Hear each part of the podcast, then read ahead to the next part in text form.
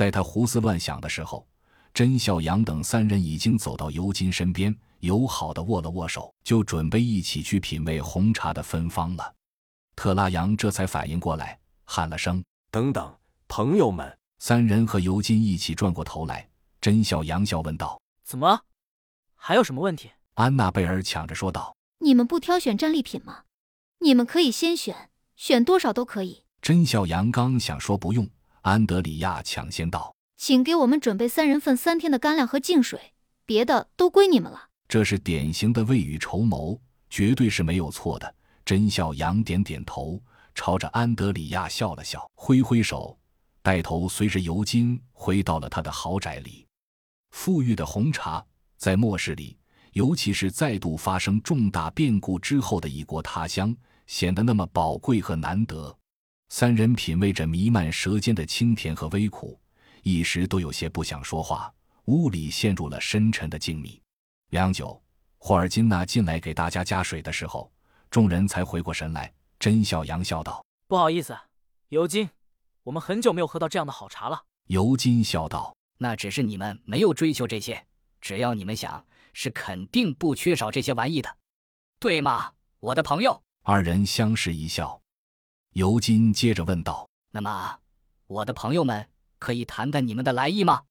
我是说，开诚布公。”我想我能帮助你们。也许我是说，也许我们的目标是一致的。应该说，尤金除了长着一副科学家的脸，也很懂人情世故。甄笑阳端起茶杯，微笑着又抿了一口，却没说话。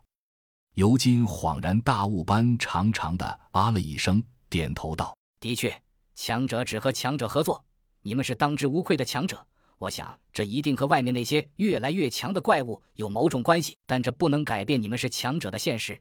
所以，我也必须展现出我的力量，我们才能友好合作，对吗？甄笑阳笑道：“我只是想知道，尤金，除了友情和红茶，我们还能在哪些方面取得双赢？”尤金哈哈大笑，开心的道：“我喜欢你们 Z 国人，无论是商人、学者还是战士，都是这么的可爱。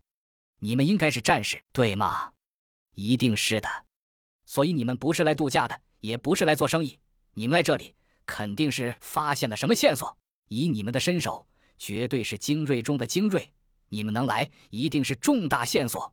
我想的没错吧？不得不承认，尤金真的极度聪明。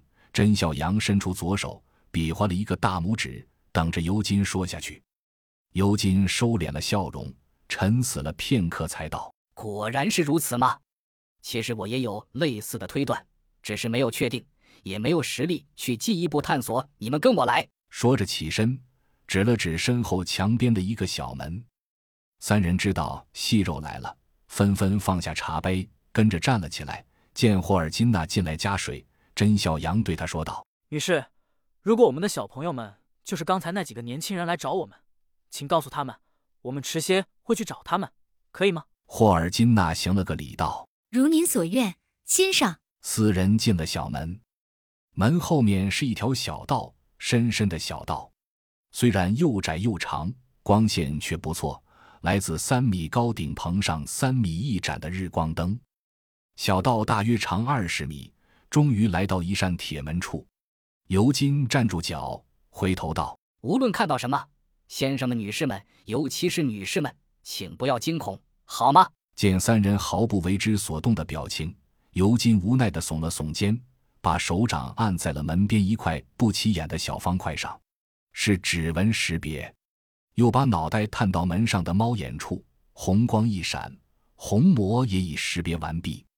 门开了，三人随着尤金步入了门内。门关了，